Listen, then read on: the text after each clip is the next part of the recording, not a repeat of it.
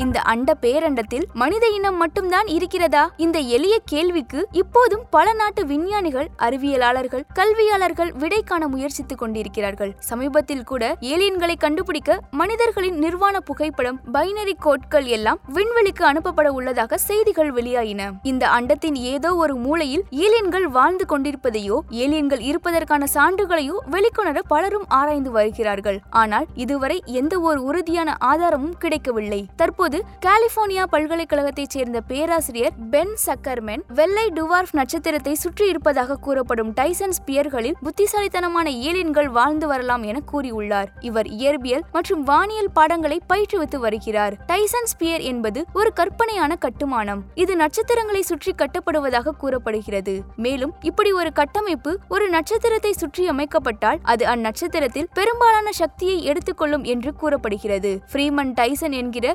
இயற்பியாளரை தொடர்ந்து இந்த பெயர் இது போன்ற கற்பனை கட்டுமானத்துக்கு வைக்கப்பட்டது. ஒரு கோளில் ஏலியன்கள் வாழ்ந்து வருகின்றன என்றால் அவை தங்கள் கோளமைப்பின் மைய நட்சத்திரத்தை சுற்றி டைசன் ஸ்பியரை உருவாக்கும் என பேராசிரியர் பென் சக்கர்மென் தன் ஆய்வில் கூறியுள்ளார். எனவே வெள்ளை டுவார்ஃப் நட்சத்திரத்தை சுற்றியுள்ள டைசன் ஸ்பியர்களை ஆராய்ந்தால் ஏலியன்கள் இருப்பு குறித்த விஷயம் தெரிய வரும் என்று தன் ஆய்வில் கூறியுள்ளார் பென் சக்கர்மன். டைசன் ஸ்பியரை வைத்து இந்த பிரபஞ்சத்தில் எத்தனை ஏலியன் நாகரிகங்கள் இருக்கின்றன என்பதையும் விஞ்ஞானிகளால் கணக்கிட முடியும் என்று அந்த ஆய்வில் கூறப்பட்டுள்ளது. ஒரு கோளமைப்பில் டைசன் ஸ்பியர் இல்லை என்றால் அங்கு ஏலியன்கள் இருப்பதற்கான வாய்ப்பு கணிசமாக குறைவு என்று அந்த ஆய்வில் வாதிடப்பட்டுள்ளது. இந்த பரிந்துரைகள் புதியது. ஆனால் வெள்ளை டுவார்ஃப் நட்சத்திரங்களை சுற்றி இருப்பதாக கூறப்படும் டைசன் ஸ்பியர்களுக்கும் உயிர் வாழ்வதற்கும் எந்தவித நேரடியான தொடர்பும் இல்லை. அதோடு போதிய தரவுகளும் இல்லை என்பதால் இதை ஒரு முழுமையான தீர்வாக ஏற்றுக்கொள்ள முடியாது என உலகில் உள்ள பல்வேறு அறிவியல் சமூகங்களும் கருதுகின்றன.